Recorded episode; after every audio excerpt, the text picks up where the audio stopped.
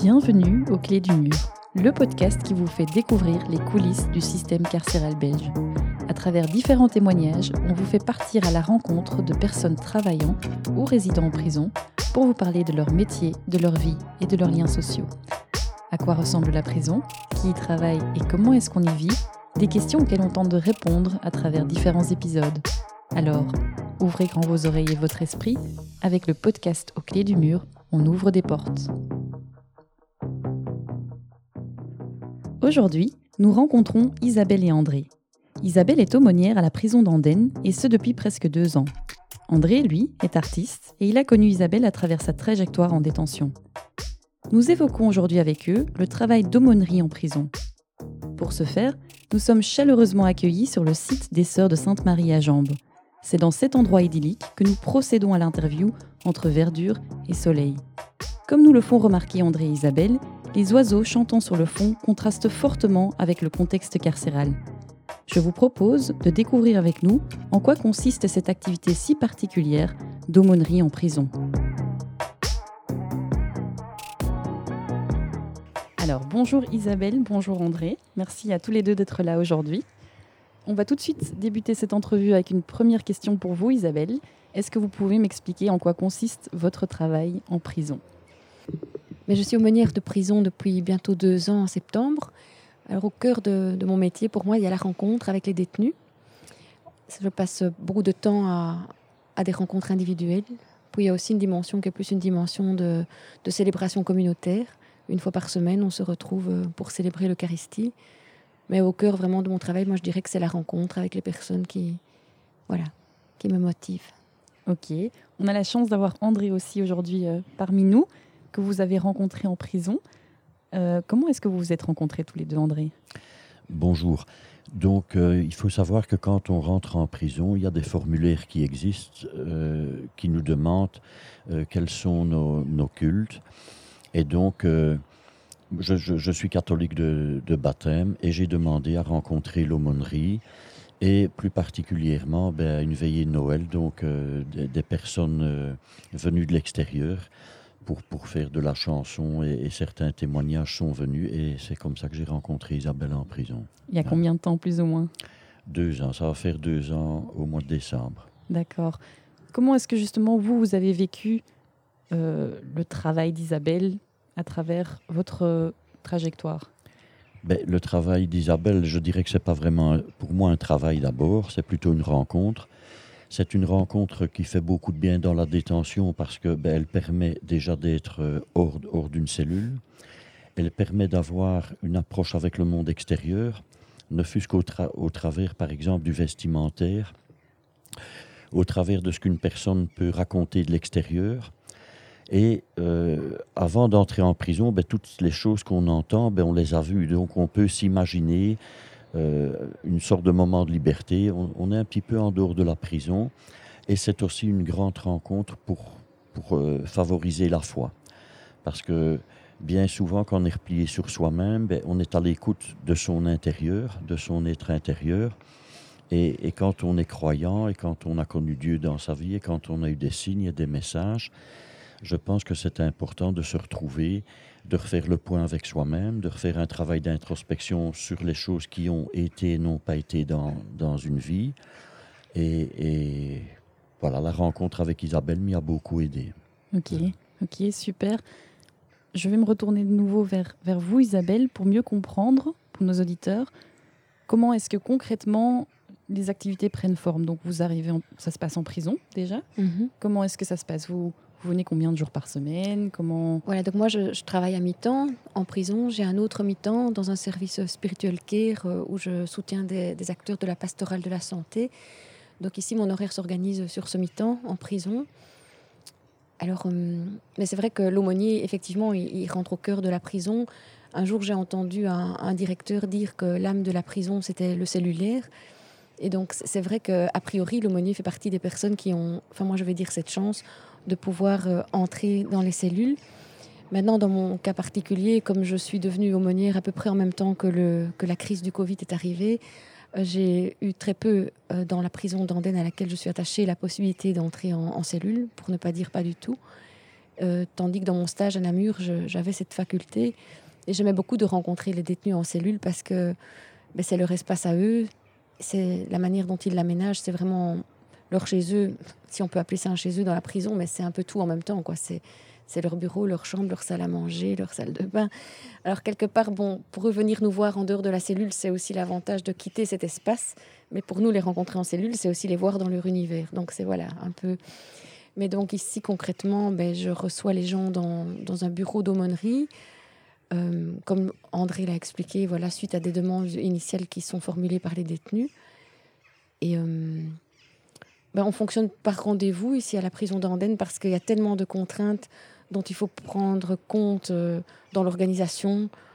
Euh, ce qu'on appelle les mouvements. Hein. Un mouvement en prison, c'est quand il y a un déplacement collectif de détenus, et puis euh, les appels, enfin des, tas de, choses qui ponctuent la vie carcérale, qui font que rencontrer des détenus de manière prolongée, c'est vraiment très très compliqué. Et donc, c'est par un système ici de rendez-vous qu'on a trouvé la manière de pouvoir les recevoir de la manière la plus confortable pour eux et pour nous. Et voilà, je ne sais pas si je réponds à la question. Tout à fait, tout à fait. Donc j'entends que vous vous êtes rencontrés tous les deux dans un bureau d'aumônerie, c'est ça Oui. oui. Et ces échanges, est-ce qu'on s'imagine euh, que ça dure longtemps? Est-ce que c'est court? Est-ce que c'est à plusieurs? Est-ce que c'est seul? Comment est-ce que ça se passe? Je regarde d'abord vous et puis je viens vers vous, André. D'accord. Mais a priori, il y a une chose qui est fort importante, en tout cas qui est, qui est définie dans, dans nos missions, c'est que le, détenu doit avoir la possibilité de s'exprimer en toute confidentialité. Et ça, c'est dans notre fonction d'aumônerie quelque chose à quoi on est terriblement attaché parce que c'est au cœur même de, de la possibilité pour quelqu'un de, de, faire confiance et de déposer ce qu'il a sur le cœur. Maintenant, dans la réalité carcérale, euh, malheureusement, et là on touche vraiment un point très crucial, ça n'est pas possible. Enfin, c'est très peu possible. Et hum, ça rejoint aussi un besoin d'intimité qui, je trouve, est souvent bafoué euh, pour les détenus. Enfin, le droit à l'intime est, assez peu considéré. Et donc, ben, nous, ici, dans le bureau de l'aumônerie, les, conditions de travail sont un peu compliquées parce que nous sommes, à devoir, nous sommes beaucoup de représentants des cultes et différentes obédiences, plus d'une dizaine, euh, et à devoir partager euh, cet espace. Et donc, il arrive que nous nous trouvions derrière des paravents à être plusieurs aumôniers, à recevoir plusieurs détenus. Et euh, c'est clair qu'on a pu faire l'expérience que ils ne vont pas avoir envie de nous déposer de la même manière la même chose euh, si euh, on se trouve comme ça à plusieurs ou pas.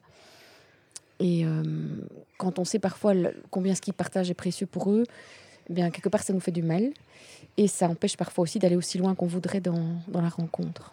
C'est ça. Pour vous, André, comment justement vous vivez ce fait de devoir peut-être partager une certaine intimité aussi à travers des, échanges avec l'aumônière?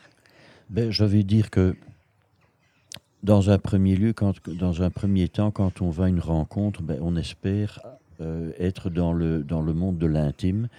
On, espère pouvoir se confier. Mais en tant que détenu aussi, on, comprend très bien qu'il y a des mesures de sécurité qui, qui sont d'application dans les prisons et par lesquelles on est régi. Et petit à petit, on les accepte. Au départ, je pense qu'il s'agit de... C'est une frustration à vivre parce que on rentre en prison en tant qu'homme avec des droits personnels. On dit j'ai droit à ça, je pense que j'ai droit. Et puis on se rend très vite compte qu'en fait on est dans une micro-société où, les règles sont, sont, régies et où la sécurité est, fort fort d'application, ce qui empêche évidemment aussi à l'intimité de se retrouver avec une aumônière seule ou de se retrouver avec un aumônier seul. Euh, parce que voilà, il faut savoir aussi que les prisons sont, sont, sont, des lieux où beaucoup de choses se passent et donc euh, euh, on, doit accepter ce qui nous, ce qui nous est contraint. Mhm. Mais ça n'empêche que quand on, en soi, on n'a rien à se reprocher et qu'on va vraiment vivant dans une rencontre, que ça, personnellement, ça ne m'a jamais trop posé de problème. Voilà. Et est-ce qu'auparavant, donc j'entends que vous êtes rencontrés il y a plus ou moins deux ans, est-ce qu'auparavant, vous avez eu, euh, vous, en prison, justement, des personnes, des intervenants, quels qu'ils soient, qui venaient en cellule vous voir Et comment est-ce que vous viviez cela? Euh, On a des intervenants qui viennent, donc l'aumônerie peut venir, les psychologues, les assistantes sociaux.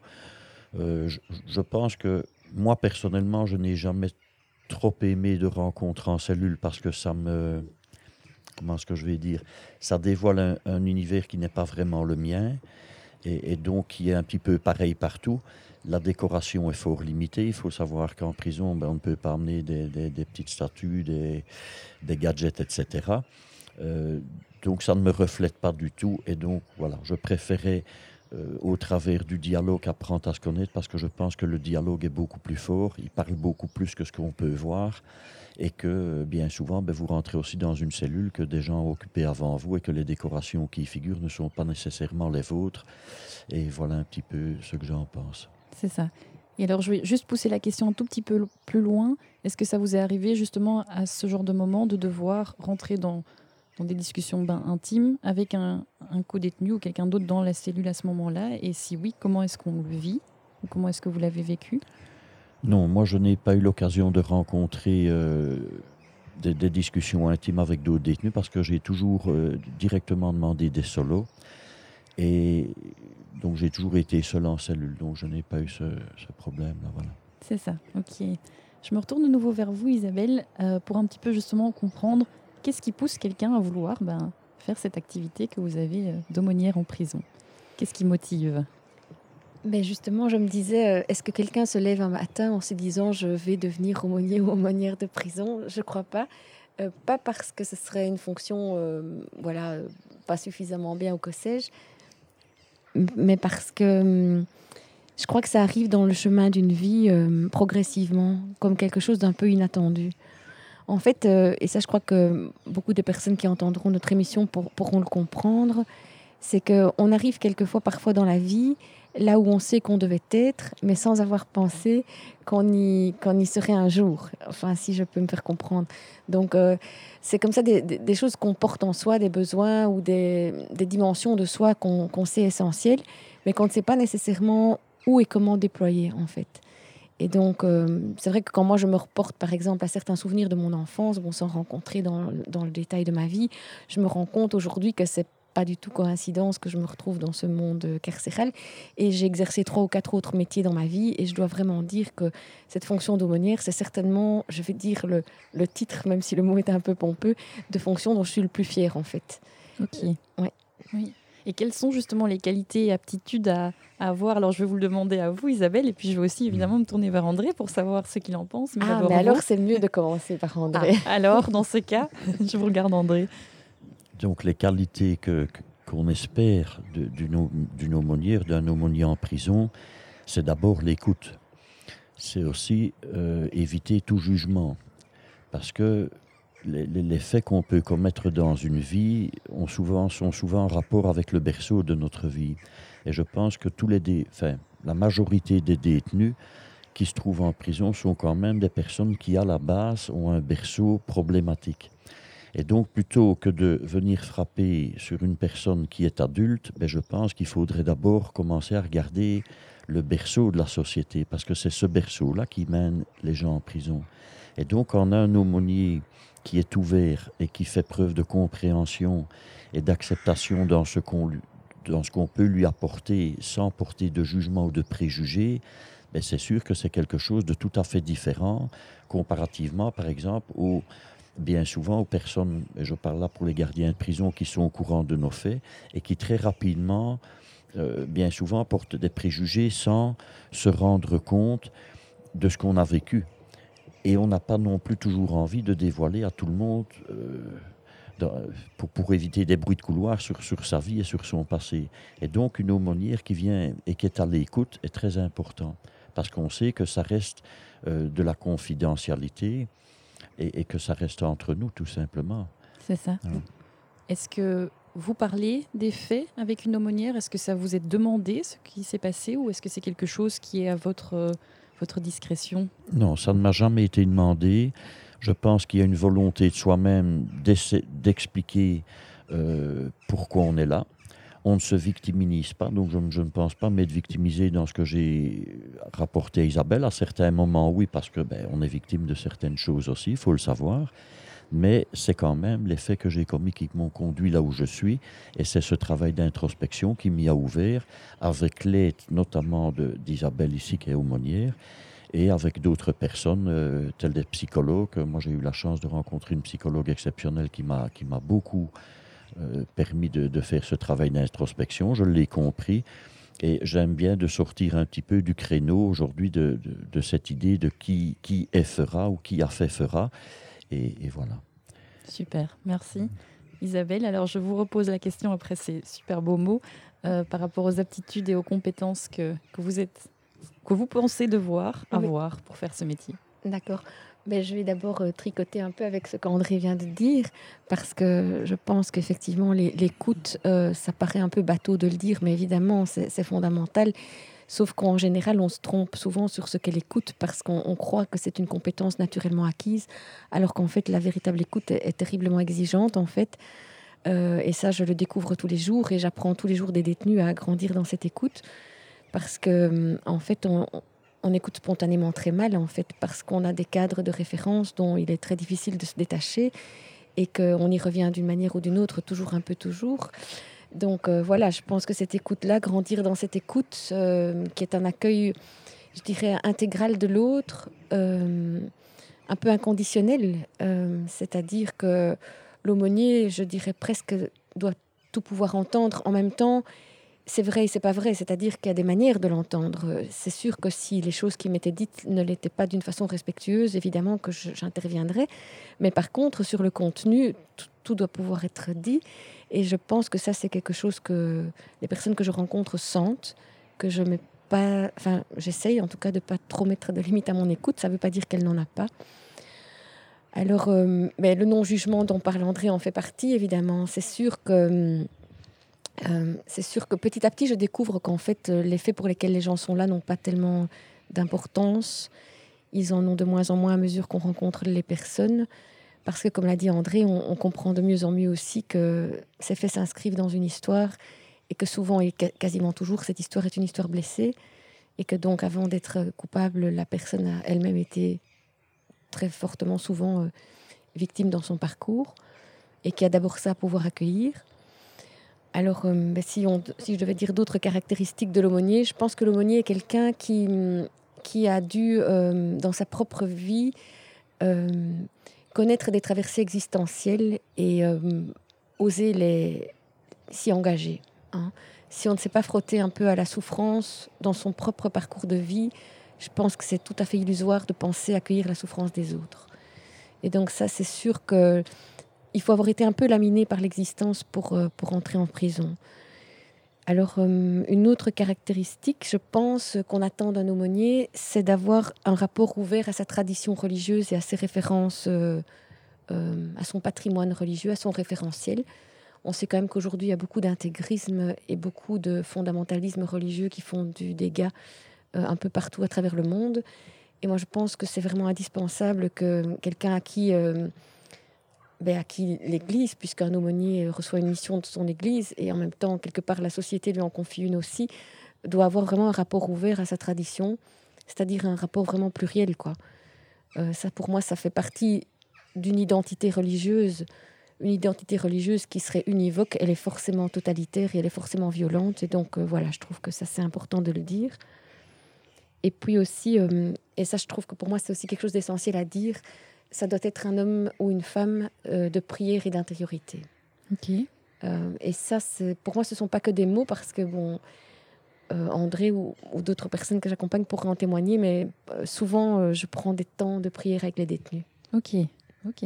Très intéressant. Et comment ça se passe justement ce genre de moment? Est-ce que vous pouvez nous en dire plus ou est-ce que au contraire c'est trop intime? Non, non, je peux en parler volontiers parce que oui, c'est intime, mais en même temps, ça ne veut pas dire que c'est indicible.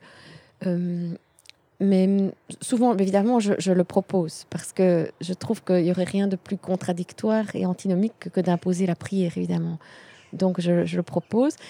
Alors, euh, ben, quand le détenu accepte, euh, ça se met comme ça, mais c'est souvent suivant la personne qui est face à moi. C'est-à-dire que la prière, elle est animée de ce que la rencontre a été, de ce qui s'est dit et partagé dans la rencontre. Elle n'est jamais une prière euh, de perroquet on ne dit pas des prières, on, devient et on, fait prière ensemble. Et donc ça, dépend de qui est face à, moi. Et ça se fait ensemble.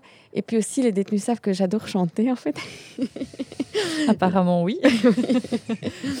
et donc, euh, souvent, voilà, ça s'accompagne euh, d'un cantique ou d'un chant en rapport avec ce qui s'est dit, ce qui s'est partagé. Et euh, voilà, je trouve que ce sont des moments qui, qui nous conduisent très loin en fait.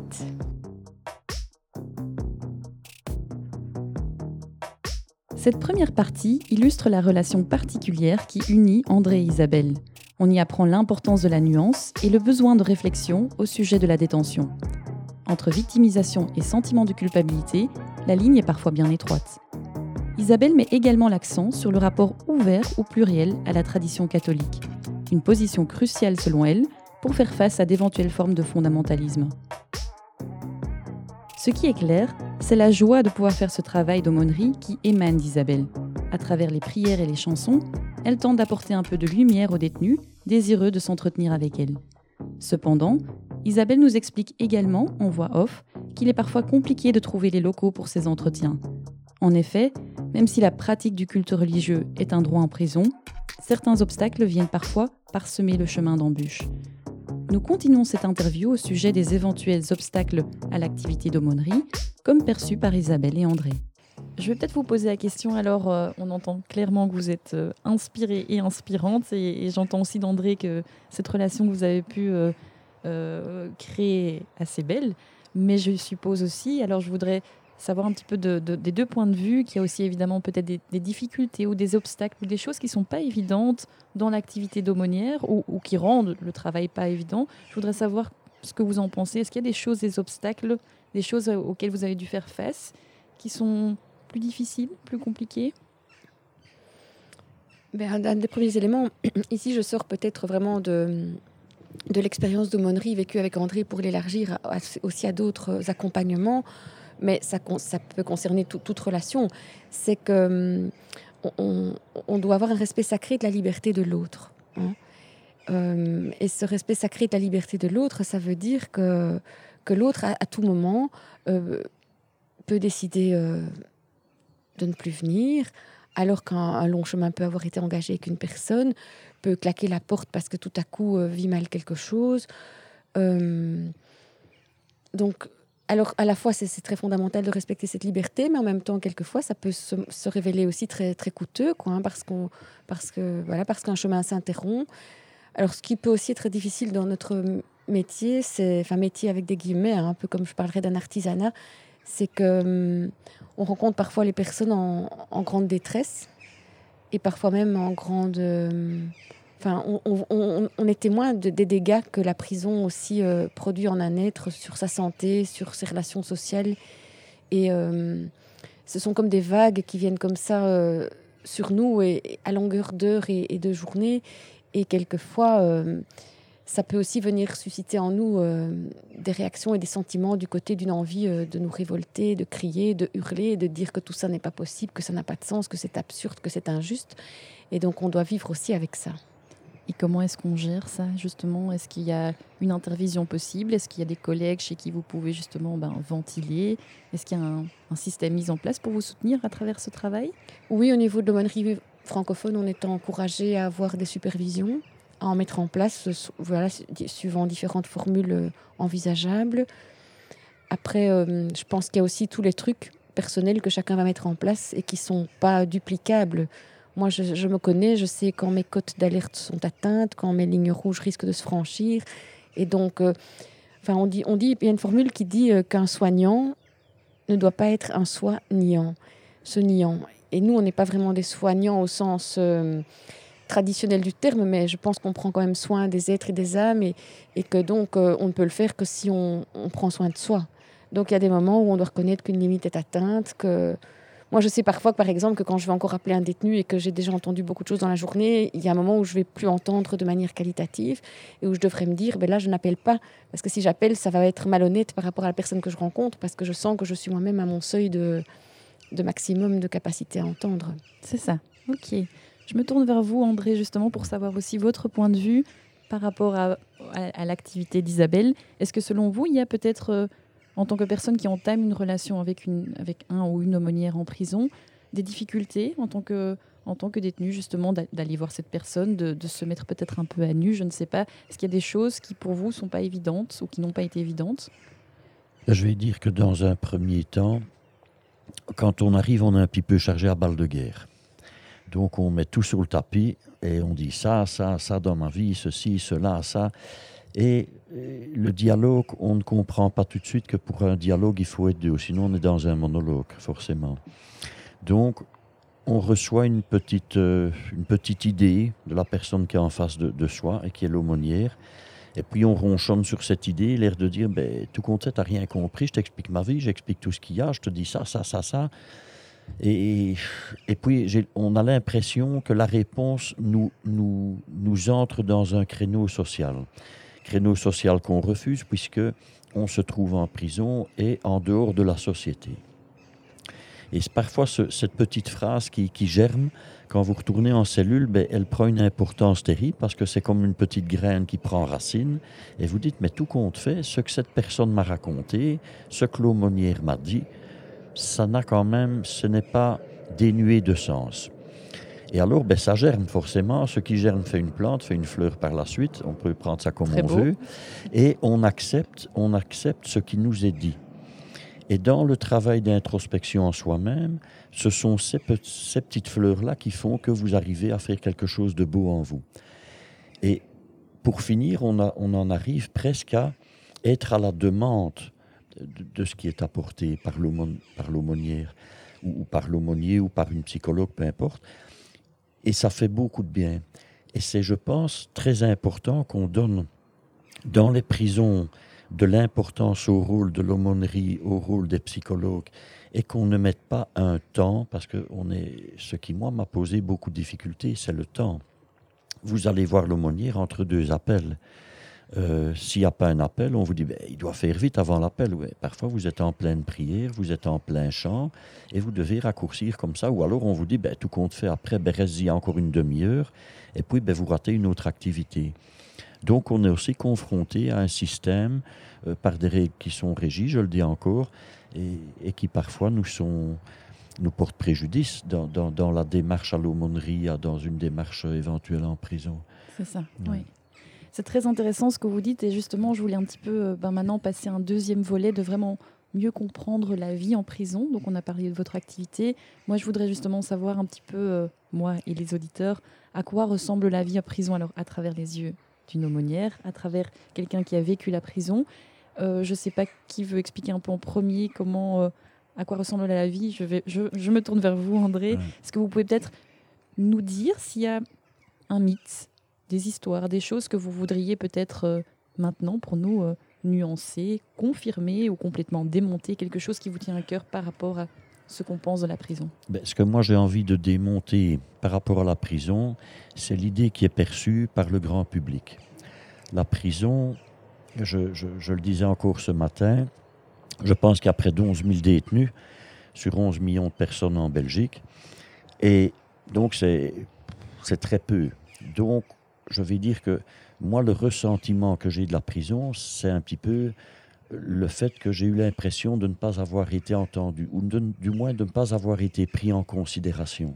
Et ce que j'en ai compris de la prison, c'est que c'est une micro-société. Et qui dit micro-société dit ça fonctionne avec ses règles. Il y a un non-droit pour le détenu, il faut le savoir, il y a, il y a beaucoup de non-droits. Et il faut vivre avec on n'a pas le choix. Alors, on a tendance, en tant qu'homme, à se comparer à ce qu'on connaît de la société, mais une fois que vous franchissez les murs d'une prison, quelque part, vous êtes considéré malheureusement comme sous-homme. Voilà, on, ne se gère plus. On est géré par des choses, euh, par les droits de visite, par les droits de rencontre, euh, par le partage d'un dossier par, par la façon dont certaines personnes interprètent ce que vous leur dites et ce que vous vivez. Et donc, on est aussi régi par des, personnes qui ont ce pouvoir et qui, et qui n'est pas nécessairement pour nous un bon pouvoir non plus. Mhm. Voilà. Mhm. Et vous faisiez très clairement la différence entre la vie à l'intérieur et la vie à l'extérieur.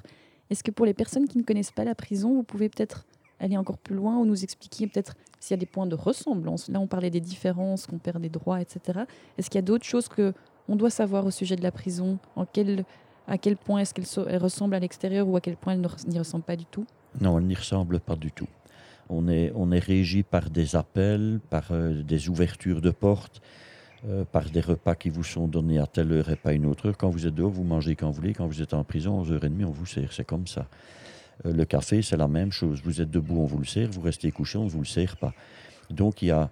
Alors j'entends que beaucoup de, reportages ont montré que dans les prisons, les détenus possèdent une télévision, un percolateur, un chauffe-eau, une chaîne IFI, j'en passe des meilleurs. C'est vrai que ça existe, mais n'oublions pas qu'il faut être, euh, je vais dire, financièrement capable de, s'octroyer de tels objets et que ces objets même euh, demandent une autorisation de la direction. Donc tout n'est pas permis non plus. On en arrive de moins en moins euh, à, de l'ouverture à ce niveau-là, puisqu'on commence à resserrer de plus en plus, parce que je, pense aussi que la vie extérieure euh, condamne un petit peu ce, ce fait, ce droit d'avoir certains objets. Mais je pense que quand une personne est condamnée à la privation de liberté, ça ne le condamne pas à la privation d'objets techniques. Et donc, euh, il faut quand même savoir. Moi, j'ai lu un article il y a, pas si, enfin, il y a un an ou deux qui disait que ne fût-ce que le téléphone, par exemple, quelque chose qui est gratuit à l'extérieur, coûte une fortune en prison. On est confronté, on est confronté à, des dures réalités. Vous gagnez très peu et on vous demande beaucoup. Mhm. Euh, voilà. C'est important de l'entendre. Tout à fait. Je vais, me tourner vers Isabelle maintenant. Je vais poser la même question des mythes ou des histoires que vous souhaiteriez ici pour nous démonter ou nuancer ou confirmer au sujet de la vie en prison à travers vos yeux, alors évidemment.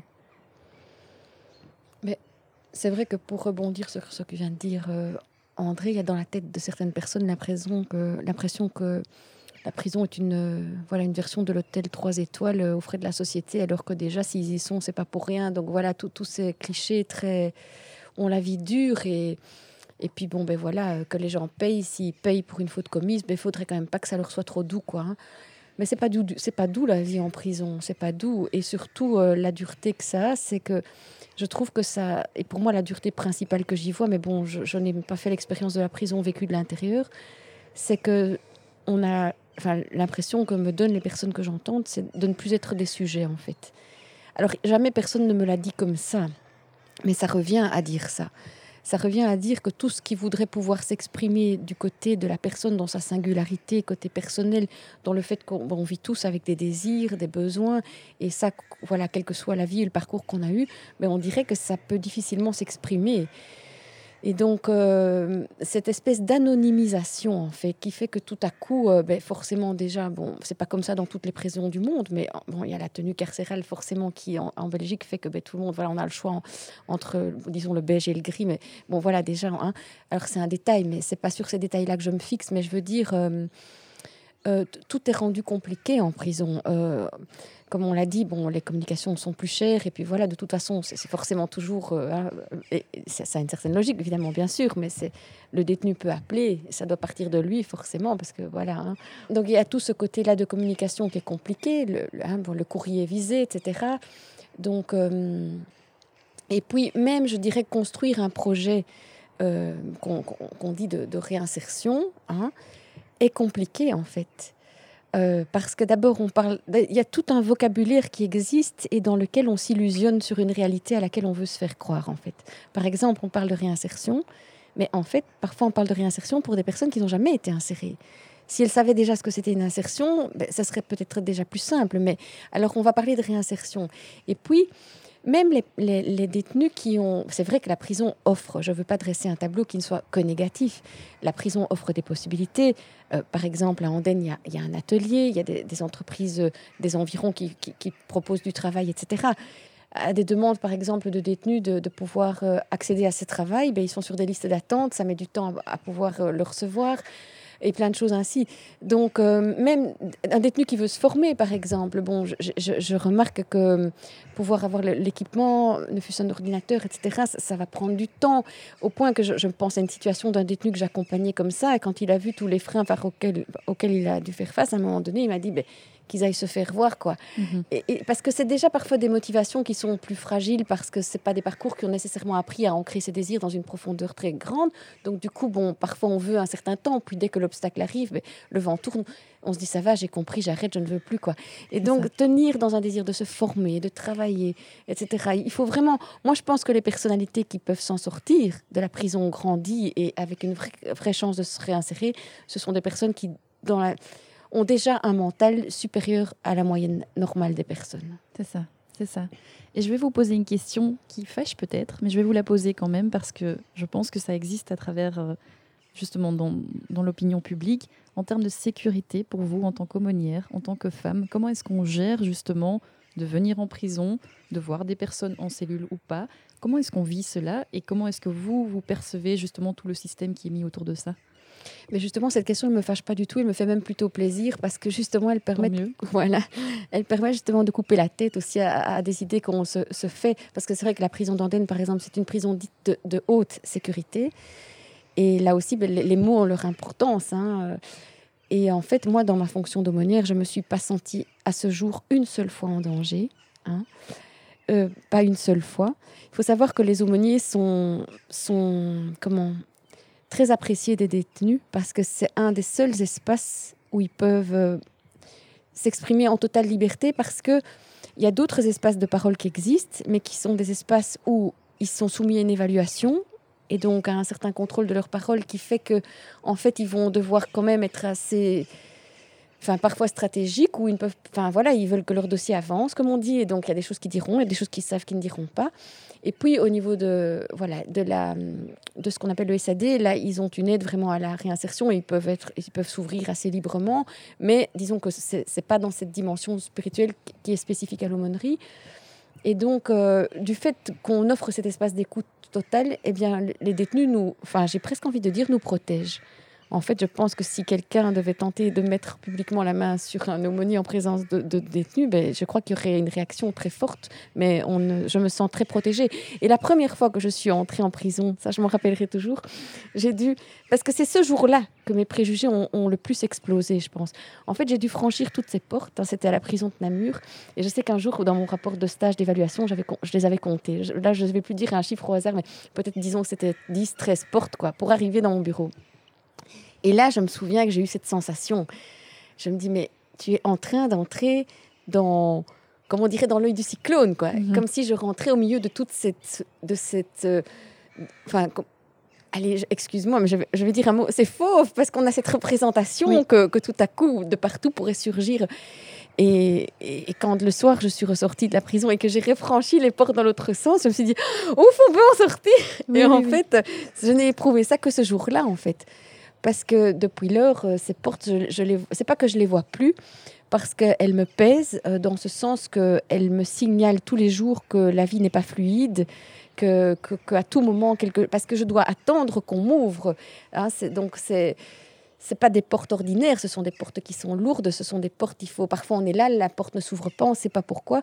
Donc, euh, mais mm, non, je, ne me sens pas du tout en insécurité et, je crois que c'est aussi lié au fait que quand on rencontre un homme euh, dans, dans ce qu'il est euh, et dans cette foi qu'il est plus que quoi que ce soit qu'il ait pu faire à un moment donné de sa vie et que cette personne le sent, elle n'a plus envie de, vous faire aucun mal en fait. Donc euh, je pense que c'est parce qu'on a un regard, c'est parce qu'on voit les gens dans leurs limites qu'on suscite aussi chez eux le, le fait de montrer leur face d'ombre.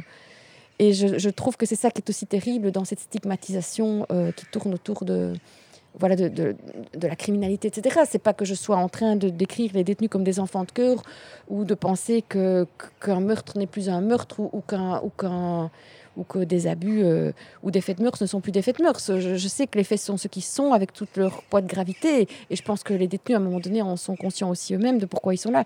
Mais voilà, donc jamais je n'ai ressenti de, mise en danger.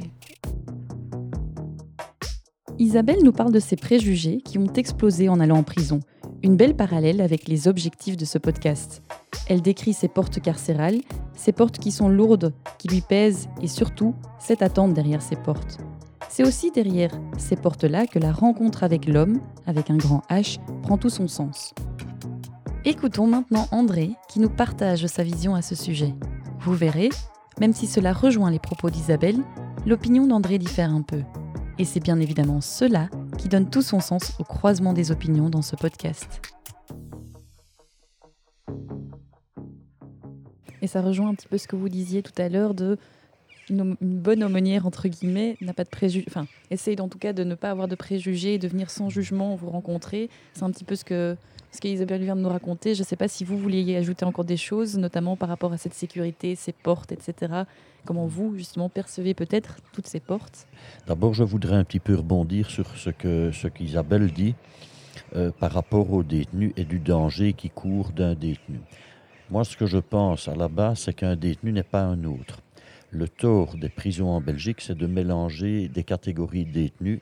Il y a quand même dans les prisons des personnes je, suis malheureusement mal placé pour le dire, mais qui ont leur place là, qui en société sont de véritables personnes dangereuses. Et donc, penser que dans les prisons, il n'y a aucun danger, ça c'est une utopie aussi. Il y a des gens qui, dans leur vulnérabilité, peuvent avoir des réactions très vives, voire incontrôlables et tout à fait imprévisibles.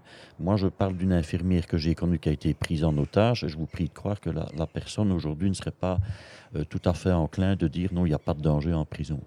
Il y a des gens qui, on ne sait pas ce qu'il y a dans leur tête. Moi, ce que j'essaye de dire, c'est qu'on devrait plutôt aller vers qui est la personne, comment réagit la personne, avoir un carnet de bord dans les sections qui qui montre un petit peu qui, qui est qui, parce que c'est un petit peu ça, et de ne pas non plus donner les mêmes droits à tout le monde. Parce que tant que ça ne vous arrive pas, ben vous dites je ne peux mal. Mais si un jour ça vous arrive, je ne pense pas qu'on chantera la même chanson. Et donc, euh, c'est un petit peu ça qu'il faut voir. Moi, ce que je reproche beaucoup dans les prisons, c'est de mélanger tout le monde. Et je pense que lorsqu'on comprendra que je, m'excuse de le dire, et sans porter aucun jugement, mais qu'un meurtre n'est pas un vol, n'équivaut pas à cinq vols dans le Deleuze, ben on aura peut-être compris quelque chose. Et la, société extérieure, aujourd'hui, devient de plus en plus dure. Et malheureusement, force à certaines personnes à franchir un pas que, si tout allait bien, elles ne, elles ne, franchiraient pas. Et donc, un jour, ben, au bout de X infractions, on se retrouve en prison et on a un petit peu l'impression de dire euh, ouais, c'est pas juste, quoi, tu vois. J'ai rien, je suis au chômage, j'ai ça, je dois payer ça, ça, ça. J'ai pas voulu faire mal à quelqu'un, mais j'ai quand même commis un acte délictueux. Et je pense qu'il faut faire la différence. Et dans la vulnérabilité à laquelle on est confronté quand on est en prison, et là, le rôle de l'aumônerie et l'aumônière est très important, c'est un petit peu une porte de secours parce qu'on a envie de crier écoute, j'ai pas vraiment voulu faire mal, mais je me trouve là, je suis coincé. Et ici, je suis encore plus coincé parce que tout à l'heure, vous me demandiez la différence entre l'intérieur et l'extérieur, mais à l'extérieur, vous choisissez qui vous fréquentez. Dans les prisons, vous ne choisissez rien. Vous êtes mis avec des personnes que vous n'allez pas forcément apprécier, d'autres que vous allez apprécier énormément, mais celles que vous n'appréciez pas, c'est une double détention. Mhm. Si vous tombez sur des, entre guillemets, gardiens de prison, il y en a de très charmants, j'en ai connu, et je peux en témoigner, mais j'en ai, connu qui sont les pires. Et il faut les supporter. Mhm. On nous oblige à vivre avec. Et forcément, quand on vous oblige de vivre huit heures avec une personne qui est en contradiction totale avec, avec votre façon de voir les choses et votre façon de vivre, ben forcément, euh, ça frustre, ça frustre un homme. Et donc, ça, enfermé, ça peut prendre des proportions qu'on ne s'imagine pas. Vous venez justement ben, de passer au prochain volet qui est très important parce que de tout ce que vous dites tous les deux d'ailleurs, les relations sociales sont cruciales, euh, dans le bon sens et dans le mauvais sens d'ailleurs. Je vais d'abord me tourner vers vous, André. Comment est-ce que on maintient des relations sociales? Je reviendrai tout de suite à l'intérieur, mais d'abord aussi avec l'extérieur. Comment est-ce qu'on arrive à, si on y arrive déjà, à parvenir à tenir un lien avec l'extérieur? L'extérieur, donc, il y, a trois grands volets. Il y a les visites, il y a le téléphone et il y a le courrier. Le pire des volets, c'est le courrier. Parce que quand quelqu'un vous a dit je t'ai écrit que vous attendez dix jours dans votre cellule et que la lettre n'est pas là, il y a beaucoup de possibilités. Il y a la possibilité qu'un gardien ne vous aime pas et votre enveloppe est passée à la corbeille. Il y a la possibilité qu'un gardien est tout à fait honnête s'est trompé de cellule et qu'il y a que celui qui ne fait rien qui ne pourrait pas se tromper, et que le détenu qui a reçu votre courrier ben, n'a pas la, la, bonté et la gentillesse de vous le remettre. Et il y a euh, aussi, ça, ça peut se perdre par la poste et autres. Voilà.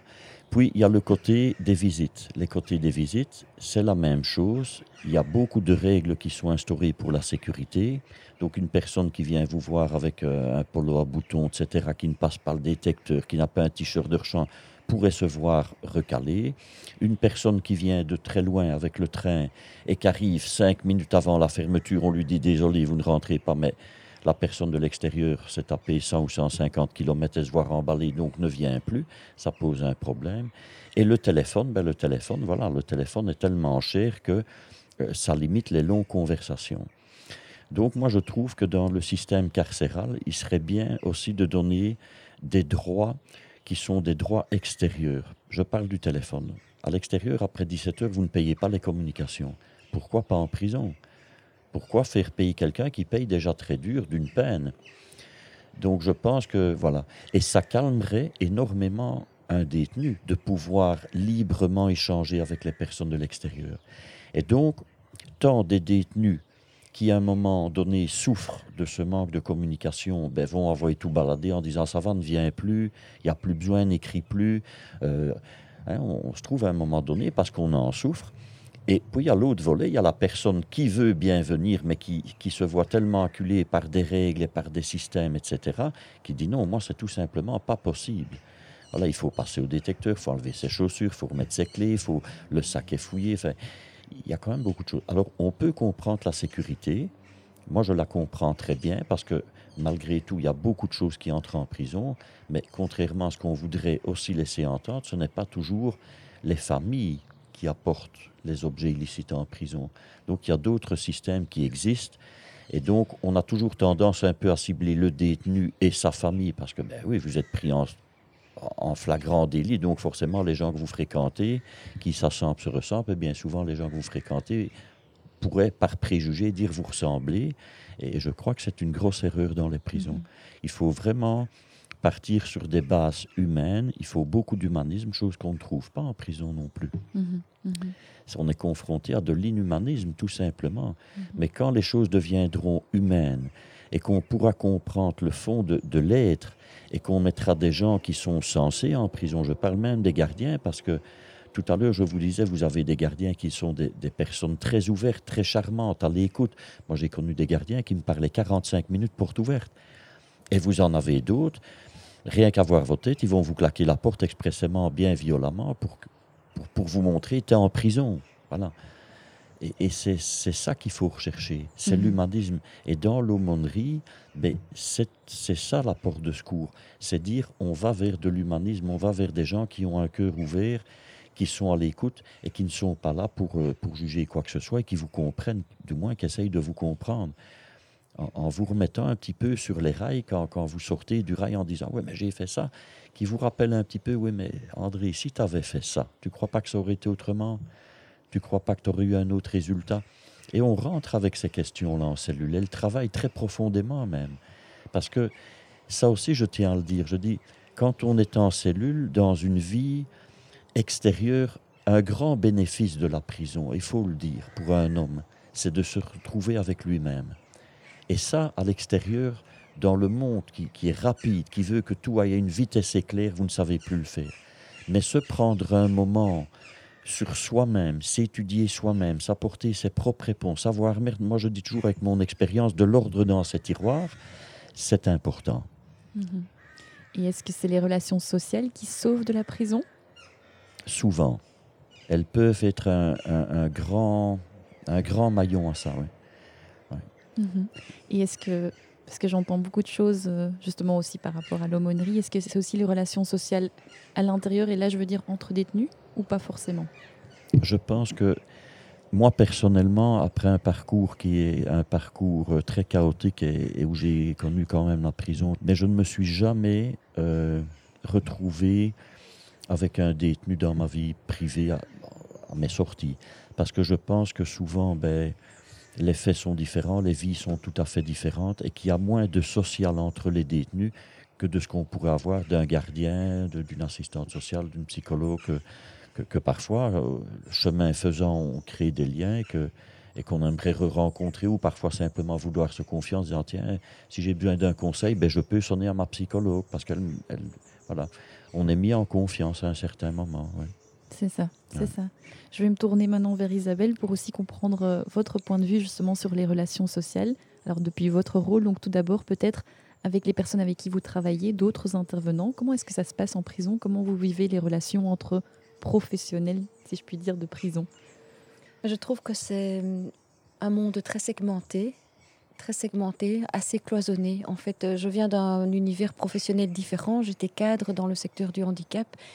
Et là, euh, on, prône beaucoup le, travail interdisciplinaire, quoi, le travail pluridisciplinaire.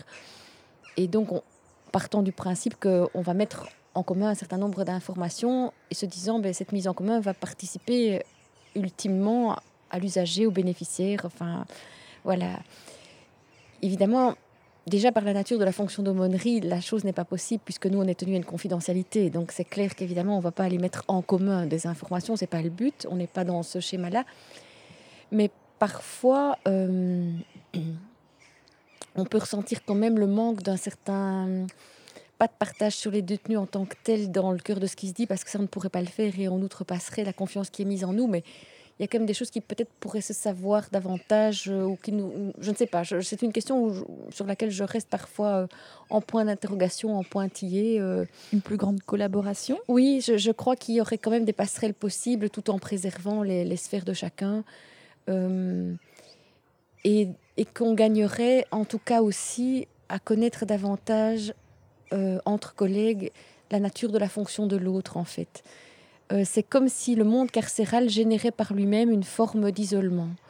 Et ça se ressent dans, les métiers, en fait. Euh, on est chacun euh, poussé dans ses buts à, devoir se débrouiller un peu tout seul.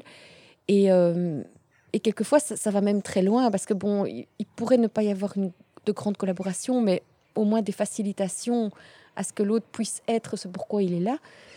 Et, et quelquefois, il y a quand même j'ai pu entendre, je dirais, de la bouche de, collègues qui ont des expériences d'aumônerie plus lointaines que moi, que dans des événements importants, comme par exemple des fêtes, euh, des cultes de, de Noël ou, des moments ainsi, euh, arrivaient des obstacles de dernier moment qui mettaient en cause presque l'événement même dans sa mise en œuvre, alors qu'on est sur des moments à charge symbolique majeure dans les prisons, évidemment. On sait très très bien que, célébrer le culte de Noël dans, une prison, même pour les détenus qui vont y venir juste pour ne pas se sentir seuls ce soir-là, ça représente quelque chose d'énorme. Donc savoir qu'un culte peut à la dernière seconde être ne pas pouvoir se faire pour parfois des... Voilà, donc je ne dis pas que ce sont des choses qui se présentent tous les jours. Hein.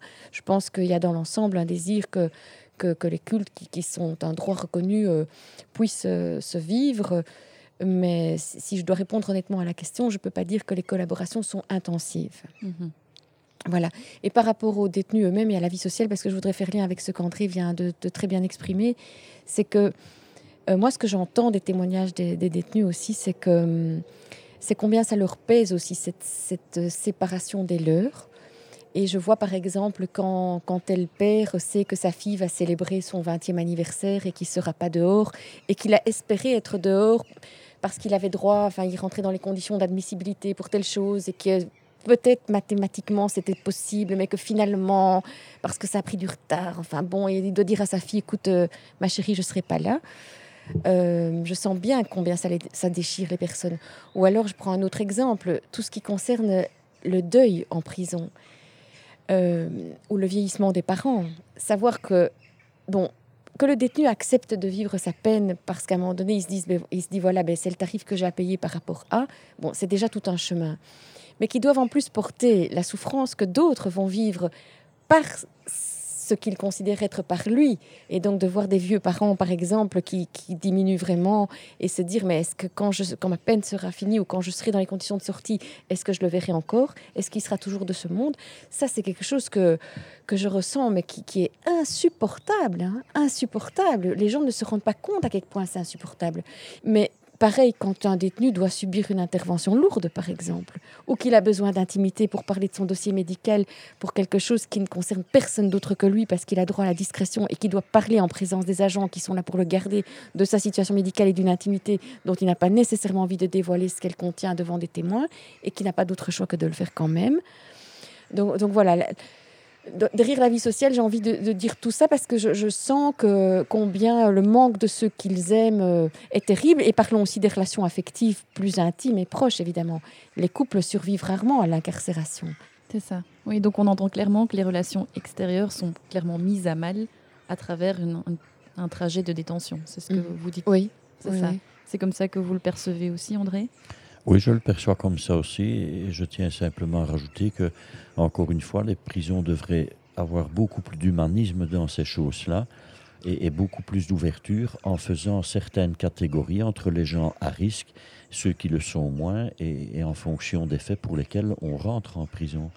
Parce que euh, on n'a pas à subir la même souffrance que qu'une personne qui a vraiment commis un acte euh, grave dans la société. Et je pense que ça, ça, comment est-ce que je veux dire? En plus, ce qu'on vit, nous, en tant que détenus, c'est on se culpabilise de ça. Donc, vous êtes puni pour une chose que vous avez commis, ok. Mais quand quelque chose ne va pas dans votre famille, dans votre couple, eh ben vous vous en culpabilisez parce que c'est une deuxième condamnation, c'est un deuxième mal qu'on vit et qui, est très profond. Mm-hmm avec un sentiment d'impuissance, de ne pas pouvoir agir. Par exemple, un homme qui, est doué de ses mains, qui va savoir qu'il a une compagne à l'extérieur, qui est face à des problèmes et il ne peut pas les résoudre. Ou alors aussi, moi, je suis témoin des relations, par exemple, parents-enfants. Je, pense, par exemple, à, un détenu qui me disait qu'il sentait qu'il était en train de perdre un peu le contact avec son fils parce que, en fait, euh, le détenu a l'impression qu'il n'a pas grand-chose à raconter de sa vie il sent son, fils adulte qui, a des tas de choses à résoudre, qui est dans sa vie active, professionnelle, de couple, etc. Et tout. Et chacun veut protéger l'autre, en fait. Et donc, euh, c'est compliqué parce qu'il y a cette délicatesse où on ne voudrait pas dire à l'autre, écoute, je ne vais pas bien, parce qu'il a déjà... Euh, et inversement, et finalement, de fois en fois, à travers les mois, il me dit, mais tu, tu, sais, j'ai un peu l'impression qu'on a de moins en moins à se dire, ou à force de ces protections, etc., euh, ou alors des attentions extrêmement touchantes. Je pense à un détenu qui, à la fête du 1er mai, euh, voulait absolument que sa mère reçoive du muguet et c'était arrangé par une personne extérieure pour lui en faire apporter. Enfin, toutes ces choses sont terriblement émouvantes et fortes. Et, euh, ce sont des manières d'essayer de garder ce contact, de, garder lancer le lien. une petite pierre. Oui. Et on ne sait pas imaginer parfois jusqu'où la délicatesse des gens peut aller pour... Enfin, combien les... Même même quand ils sont séparés dans la distance, aussi hein, quand, quand les familles sont dans des pays étrangers, etc. Pour ça, la visioconférence dont on n'a pas encore parlé, mais qui ont été mises en place ce système ici pendant le Covid et qui risque de, je n'en sais rien, mais j'ai cru entendre que ça pourrait peut-être se prolonger au-delà de la crise sanitaire. Ça, c'est quelque chose de formidable parce que ça veut dire qu'il y a des détenus qui n'avaient plus vu des parents depuis très très longtemps à cause de la distance géographique ont pu avoir le moyen maintenant d'être en contact avec eux et c'est quand même, euh, même si ça reste un palliatif, c'est quand même fantastique ça. Tout à fait. Je vous vois acquiescer, donc euh, absolument. c'est euh, ok. Je voudrais, ben, on va devoir à un moment donné malheureusement terminer cet entretien qui est passionnant. J'ai encore mille et une questions et je pense qu'il y en aura encore plein qui vont venir dans les jours suivants. Mais je voudrais d'abord euh, ben, tout doucement terminer avec une, question. Vous nous en avez déjà donné quelques-unes, mais est-ce qu'il y a, d'abord vous et puis ensuite vous, André, une anecdote particulière que vous souhaitez partager avec nous au sujet euh, de, votre activité en tant qu'aumônière ou quelque chose que vous avez vécu en prison et qu'on doit entendre? Ben, des pépites et des perles et des cadeaux extraordinaires de la vie. Il ne se passe pas une semaine sans que, sans que j'en vive. Euh, c'est pour ça que de ce point de vue, ce métier est absolument extraordinaire. Il, nous plonge au corps d'un essentiel. Enfin, vous vous rendez compte d'avoir pour, pour, travail de, rencontrer des personnes et d'être dans cette gratuité de l'échange, enfin, c'est tout simplement fabuleux. Donc ça, voilà, je n'échangerai pas pour tout l'or du monde. Mais je vais, donc je vais pas prendre une anecdote de grande profondeur parce que parce qu'il nous faudrait avoir euh, pris notre temps et beaucoup de temps à passer encore ensemble. Mais je vais juste avec plaisir. Voilà, à, imaginer un jour. Mais par contre, ici, il y a une chose que je voudrais raconter. C'est un jour, j'arrive en prison et vous savez, il y a euh, voilà l'accueil, donc on doit passer, comme disait André, portique, etc. Euh, et, c'est toujours un peu astreignant parce que je dois enlever euh, ce qui est métallique sur moi, déposer les affaires dans un bac en, plastique, me dire tiens, vous savez que même, même à ces sous-vêtements, il faut faire attention pour ne pas mettre des soutiens avec des renforcements, enfin des, des, baleines métalliques. Donc c'est pour dire qu'il y a plein de détails assez particuliers auxquels il faut penser. Mais alors un jour, je rentre comme ça et euh, il y a hum, un, détenu, les détenus qui, qui, cheminent et qui, qui ont la confiance de l'institution peuvent se trouver à rendre un un, travail, un service dans cette zone-là, qui est une zone forcément plus sensible. Et je le salue, le détenu. Euh, je suis toujours attentive à ça parce que je sais combien c'est important pour eux qu'ils ne passent pas au bleu. Je le salue et je lui dis, mais il me regarde faire toutes ces opérations. J'ai dit, quand même, pour rentrer en prison, il faut en faire des choses. Hein. Il me voit passer et il me dit, mais moi, j'ai pas dû faire grand-chose pour y entrer très vite. Et ça m'a beaucoup fait rire. C'est très drôle, j'avoue, c'est très très drôle. Et vous, André, est-ce qu'il y a une anecdote que vous souhaitez partager avec nous euh, à votre sujet? Ou au sujet de ben, quelqu'un d'autre Voilà, je pourrais dire comme, comme Isabelle, j'en ai beaucoup à raconter. C'était la fête des pères. Ma fille était venue me rendre visite puisqu'il y avait le relais parents-enfants qui avait organisé un, un, petit, un, petit, goûter comme ça pour la fête des pères. Et ma fille avait acheté une boîte de huit crayons sur laquelle elle avait, marqué Je t'aime, avec une virgule. Et euh, elle avait taillé dans le crayon et avec un bic avait marqué chaque lettre sur chaque crayon, donc ça fait bien huit. Et euh, ben, à mon grand désespoir, quand elle est passée, on lui a refusé cette boîte. Et donc ma, ma, ma fille est repartie avec cette boîte en main en pleurant. Et c'est un, quelque chose sur lequel j'ai même fait un poème, mais qui m'a énormément marqué. Parce que je me disais jusqu'où, jusqu'où on peut aller? Et, quand, voilà, je rejoins un petit peu Isabelle, hein, de, vouloir faire quelques gestes comme ça. Et, c'est pour ça, je le dis encore et je me répète, mais, mais je demande vraiment aux gens qui sont à la base de, des organisations pénitentiaires d'avoir un petit peu d'humanisme parce qu'on ne se rend pas compte le mal qu'on... Ben, nous, en tant qu'hommes, on le vit, on accepte, on s'adapte aux règles qui sont régies, mais les enfants pas. Mhm. Les enfants ne savent pas ce que ça veut dire. Et donc, il faut vraiment être très, très attentif aux relations entre les familles, que ce soit les parents des détenus, que ce soit leurs enfants ou leurs frères et sœurs. C'est très important de vraiment euh, protéger ce secteur-là. Et depuis, vous avez pu serrer votre fille dans les bras Oui, bien sûr. super. Est-ce que, qu'est-ce qu'on peut vous souhaiter pour la suite, André? Une bonne continuation. super, on note. Et pour vous, Isabelle? Oh, pareil, je pense que voilà, je suis très heureuse dans ma vie telle qu'elle est là et que ça continue ainsi et que voilà, ce merveilleux travail euh, voilà, continue de, de porter ce fruit euh, que je vis chaque jour. C'est ça. Est-ce qu'il y a autre chose que vous souhaitez ajouter pour nos auditeurs qui est important encore? On a parlé de beaucoup de choses. On pourrait continuer pendant des heures, mais quelque chose qui est important pour vous qu'on mette Mais moi, je, je, pense à une phrase tout à coup que qu'André m'a dit un jour. André, je pense à cette phrase que, que j'avais vue affichée dans, dans, un bureau. Par, euh, Peut-être que tu pourrais la dire parce que je trouve qu'elle est assez évocatrice de tout ce qu'on a essayé de dire dans cet je échange. Mais je la connais plus par cœur. Tu vois, tu, vois laquelle je pense S'obstiner à rendre un homme meilleur, c'est s'obstiner à le croire bon.